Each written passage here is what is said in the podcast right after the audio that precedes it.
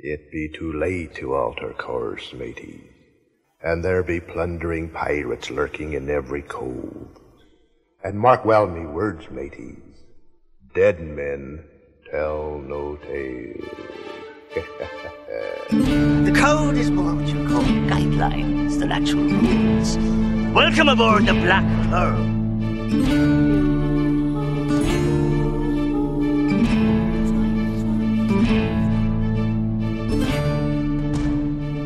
Welcome to the Pirates of the Caribbean Minute, a daily podcast where we analyze, scrutinize, and plunder the Pirates of the Caribbean films one blimey minute at a time. I'm Scott Artist from ScottArtist.com. And I'm Heather Artist from BlackPearlMinute.com. Thanks for joining us for minute 126 of The Curse of the Black Pearl. It's another one of those keep my mouth shut introductions because I'm really just eager to get the ball rolling and get the weekend started. I gotta imagine you are too because it's a new day and you are still sick. I don't know what's going on here, but I don't like it. I don't know it either. It's really, You're gonna really annoying. Drive listeners away by the hordes yeah. because of your downtrodden, beat down attitude here. you know, you probably should have tried doing this by yourself, just putting in my voice. I could have. I have done that before, and I opted not to do it. I know those are your favorite episodes out there because they don't really know, but they go, "Boy, she is really lively today," and I go, "Thank you, thank you very much." So yeah, sick again. You're just, man, it's just a bummer. It is a bummer. Everybody out there go, "Oh, I just feel so depressed after listening to it." And obviously, she brought down the whole execution or drumbeat information from yesterday because she just really just deteriorated all that and slapped down Owen while you're at it, our town down- clerk. It's just, it's just so brutal. I mean, there really is so much Pirates of the Caribbean to discuss: theories, characters, movies as a whole, books, and the expanded universe. But I'm starting to want to hold off on those conversations given that there may be some new Pirates of the Caribbean Minute show developments coming after we wrap up Curse of the Black Pearl and then before we start Dead Man's Chest. So no spoilers, just more on that when we close the chapter on season 1 and Curse of the Black Pearl and then we'll start to filter some of that information out. Okay. Sounds like a plan. Boy, you sound really excited today. You're just on top of this. Are you ready to get this party started or are you just going to take a nap over there today? I may take a slight nap. Just, I just keep it. going. Well, you are taking naps most of the time, anyways, because you're not really paying attention to what we're talking about. So I guess it is normal. You're right. I had to go there. Whatever, dude. Even though you're sick, I still gotta just It's keep the. ridiculous. Are you yawning again on this thing? No. I what is going I on with you? that. In the previous minute, it's a hell of a roller coaster ride as Captain Jack Sparrow crowns himself king of Isla de Muerta, king of the island of the dead. It's no immortal Captain Jack Sparrow, but it does have a nice ring to it. Like other monarchies in history, this too is short lived as the immortal, I mean king, I mean captain, I mean plain old ordinary Jack Sparrow is christened with the moniker of death. His throne the gallows on Port Royal. The good news is that all his closest friends, like Commodore Norrington, are in attendance to watch him swing. Long live the king. Minute 126 begins with the town clerk continuing to read Jack's crimes against the crown to the crowd that has gathered to witness the hanging. He continues with sinister in nature, the most egregious of these to be cited herewith piracy, smuggling. The town clerk recites as Will Turner sneaks into the crowd and looks on at the less than jovial festivities. We pan to Elizabeth Swann, who quietly says, This is wrong, to her father. The minute ends with Will approaching and addressing Commodore Norrington, Elizabeth Swann, and Governor Swann. He continues, Elizabeth, I should have told you every day from the moment I met you. Dot dot dot. Told him what? Elizabeth, I'm not really a blacksmith. I'm pirate. Pirate? He's like in the sailor's apprentice or something like that. He's all, I'm a candle maker, and I know you have a fondness for candles on board ships. Yes. And then love would have been just really right Blooming there. right there. Exactly. Just like a rose. What better way to start this minute off than reading the full list of crimes against Jack Sparrow? Captain Jack Sparrow, I should say. Most of them are heard during the town clerk's speech, and then a few get muffled as other dialogue is overlaid from Elizabeth and Will. But with the help of the book, Pirates of the Caribbean Secret Files of the East India Trading Company, I rounded out the list. The list the town clerk provided, so I thought I'd just give those a go. Okay, let's hear them. Especially since you're over there sleeping, I figured I could just see how many I could get through before you actually woke back up. The complete list as follows piracy, smuggling, falsification of letters of marque and reprisal, impersonating an officer of the Spanish Royal Navy, impersonating a cleric of the Church of England, sailing under false colors, arson, kidnapping, looting, poaching, brigandage, which is essentially highway robbery and plunder for those who didn't know that out there. I didn't. Thank you. You're welcome. Pilfering, depravity, and general lawlessness. Yar, hang 'em from the yard arm. That's almost the same list of crimes you've accumulated over the past few years. Really? Yeah, pretty much. What's that supposed to mean? If I'm the a pirate? depravity if the depravity fits, It's ridiculous. that's the complete list. And my favorite moment in this particular minute is when the town clerk reads the charge of impersonating a cleric of the Church of England. Something about Jack's reaction that just gets me every time. Not only that, he's so proud of that one. He is. That's the standout crime for him. That's the one that he's found has maybe these fond memories of, maybe I should say, and that he's thinking, yeah, I did that. He was so proud of it. He actually turned to the executioner and was going to actually tell him the story. You think he was going to tell him Oh the yeah. story? Oh yeah. He opened his mouth like he was going to start talking and then he's like, oh. I thought it was more of he smiles to himself because he's like, yeah, that's awesome. And then he turns to the executioner hoping that he finds it funny too, but I'm not actually sure it's appropriate to crack a smile on the hangman. Isn't that bad for him? I mean, either way, it's awesome, but he kind of turned. I think he was going to say something like, yeah. I think he likes to tell stories. He does like I to think tell he wanted stories. to actually tell the story to him. Maybe. I guess I could see Jack saying Yeah. that. And then they made me their cleric. Exactly. It goes from there. But I just love the reaction that he has on that. That is just It's pretty funny. Yeah, he nailed that performance because I. Well, it reminded me of something in the Thomas Crown Affair, that remake with Pierce Brosnan. Yeah. And it must be something with the way that he smiles and he's proud of it because in Thomas Crown Affair, the detective, at least I think it's the detective, or maybe it's the insurance investigator, or maybe it's both. I don't remember. But that's irrelevant to the story. However, they are investigating a stolen painting and a forgery that they have, this forgery painting Yeah. that he replaces it with. So they go talk to a prison inmate, and he's the foremost forger that's in prison Yeah. and to help their idea is that they can help enlist him to maybe get some information or identify who could have painted this painting so well. Yeah. He doesn't say anything, of course, but he does smile to himself in this kind of covert smile. Right. And that's because he recognized the artistry and the skill used to forge the painting, which, spoilers, turns out to be his daughter. It's that same smile. Jack's impressed with his own skills. And Yeah. I just love it. He's just, I am the bomb, is what he's Yeah. thinking. How can nobody be laughing at this? Because he's expecting everybody in the audi- well, audience, it's not really audience, in the crowd, to also find that funny and laugh at it. Right. He just doesn't realize that, boy, that's just bad form and overstepped the bounds Yeah. of decency when he impersonated a cleric and a priest and all that kind of stuff. So yeah, but I I thought that was just great. My favorite little bit there, because it's not even that big of a joke. It's just his reaction that takes it over the top. For Yeah. me. We end up panning to Elizabeth. And she ends up stepping up to say that this is wrong. And finally, someone recognizes that Jack saved the day. Jack does his little thing. He's smiling away. He kind of gets the shut down from the executioner who doesn't reciprocate on that little humorous bit there. Doesn't I guess the executioner didn't find it funny, but I don't know. Do you want to do you want a humorous executioner or do you just want a solemn, deadly serious, pun intended executioner? Do you want somebody cracking jokes while you're up there? Yeah. Oh, to well. give your last moments a little laugh. But is it really that funny though? I don't know.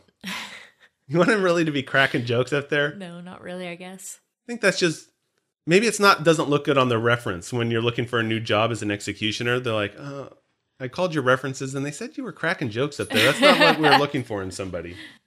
But we end up transitioning to Elizabeth, and she's really the only one, finally, somebody does, to step up and admit this is wrong. Finally, somebody recognizes that Jack saved the day. But then again, Norrington and Governor Swann were ready to hang Jack for being a pirate at the beginning of the movie, even after saving Elizabeth. So I guess I don't see a problem with them showing no love towards Jack here. But Elizabeth is coming to rescue him again, which is interesting. Yeah. And these guys didn't like bookends. These are kind of mini See? bookends that Yeah. are rounding about and coming back. Same character developments. Maybe not really a bookend, but kind of. Governor Swann responds that Norrington is bound by the law.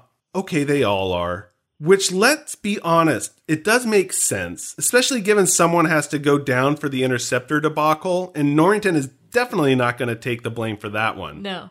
From a real life point of view, I get it. Although perhaps a more appropriate punishment for the movie scenario could have been prison with the opportunity for parole for Jack.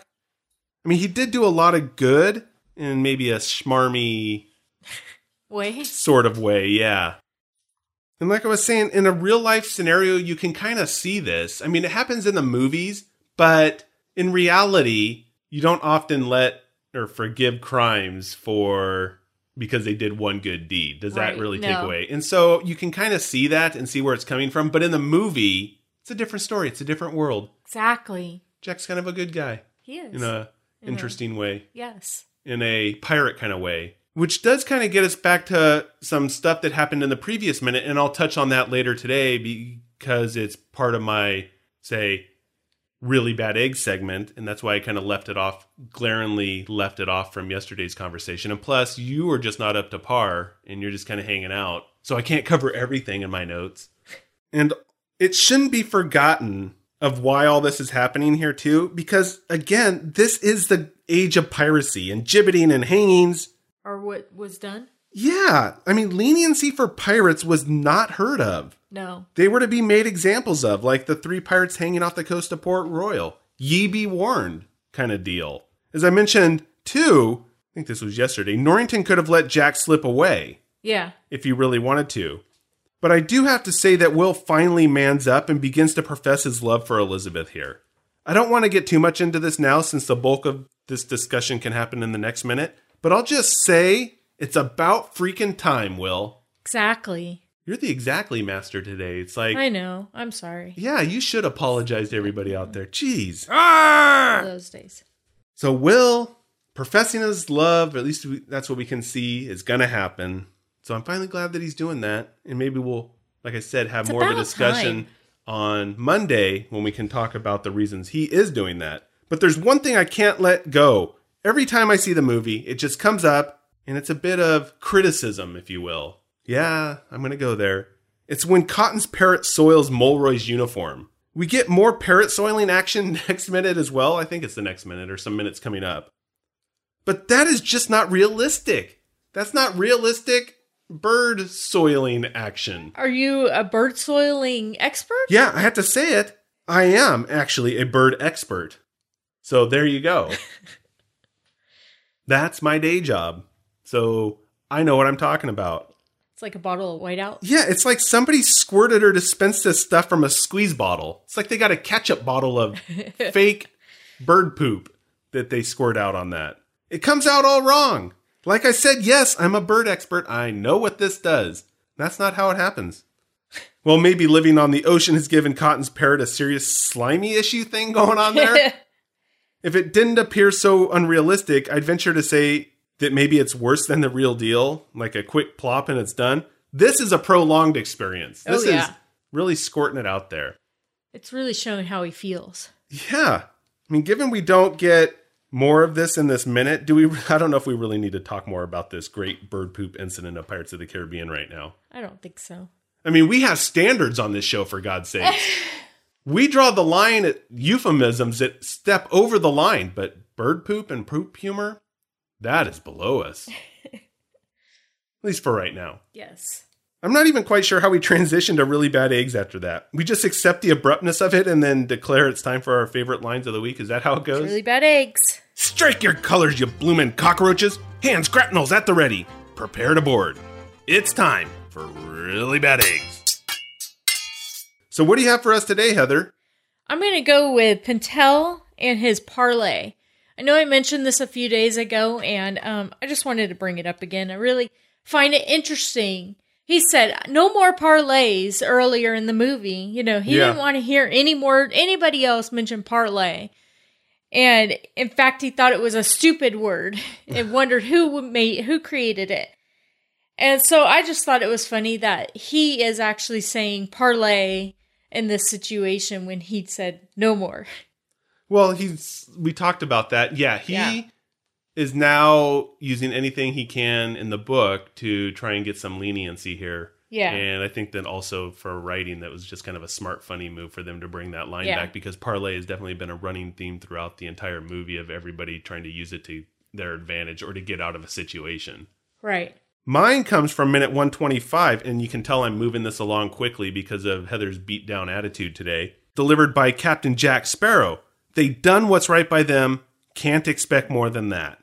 I had Good a, line. huh? That's a good line. I had a tough time this week choosing a line, but eventually settled with this one from Jack. It's not bad, and actually says a lot about Jack as a pirate, an honorable pirate, Yeah. if that's kind of a thing, and how he really lives his life. He veers off and helps people here and there when it fits his agenda, so to speak. But in essence, he does what's right by him. He holds to his own set of moral code. He abides by the pirate code as well. And he cannot blame others for them doing the same thing, doing what's right by them. But this is in the world he wants and understands. He would do the same thing if he was on the Pearl and they were in the cave. Right. The rules of the pirate game are established and he's playing by the rules. It's just like the Motley Crew. They're playing by pirate rules. Yep. He's not happy about the outcome right now, No. but it's not being marooned on an island. Exactly. That's the difference. Yeah, the ship is gone. That's what he wanted. But he's a pirate. That's also the name of his theme song. That's his excuse for cheating. It's as simple as that. A pirate is what he understands, and he understands why they do things. When Yeah. you take him out of that pirate element, it's what are you doing? Like Will, questioning fighting honorably. Yeah. For him, that's the only reason and the only excuse he needed was pirate Yeah. because everybody should just fight like that especially if you're fighting a pirate it's no holds bar it's just this is what you got to do to win you got to do whatever you can and that's what his crew or the motley crew were doing as well Right. they don't know is he going to live or die or is he already dead They don't want to be not gonna- captured either. yeah we're not going to stick around to find out what is going on in there Yeah. and if we run into him again later, we'll just apologize and say, hey, we didn't want to get captured by the Navy. We didn't Yep. want the Black Pearl to fall into the Navy's hands. So I think that that's his understanding of it, which is kind of interesting. Again, it's about his life and how he lives his life, but he also understands everyone else who lives by that code. Right. That's because he lives in that world, and that's a world he understands and makes sense to him. So that's why I chose it. Did you have anything else? Or are we just going to make this a short episode and call it a day because uh, it's Friday? You obviously need to rest up and come back as a normal functioning human Yeah. on the show after you've just depressed everybody and all that fun stuff. I agree. Okay, we'll be back on Monday with minute 127 of The Curse of the Black Pearl on the Pirates of the Caribbean Minute. Until then, let's keep the horn swoggling to a minimum. And if you're not better, to Davy Jones's locker you go because you can't just keep bringing the whole audience down in the show. That's just ridiculous. I send you to the deep. It's a deal, buddy. No kidding, it is. There's no deal to make. As captain of the ship, I'll maroon you on an island for sure. What's that, Banjo? Heather's been drinking at the Faithful Bride Tavern? Take me to her, buddy. Blimey! Passed out in the mud with the pigs? Again? This sty is your second home. Heather, wake up! The show's done and you're supposed to tell everyone where they can find us, where the after party is, and how their voicemail may be featured on the show. Banjo, get me a bucket. Hey, Scallywags, while Banjo's getting some water to wake up Heather, it's time I say thanks for listening. If you like the show, give us a review on iTunes. It helps us out and we greatly appreciate it. Have a question or comment? Give us a call at 8637 Pirate. We just might play your voicemail on the show. You can also give us a shout at podcast at blackpearlminute.com. And don't forget to join the post episode brawls on Facebook and Twitter. If you're interested in our best of clips, you can find us on SoundCloud. All the links are at blackpearlminute.com. It's that easy.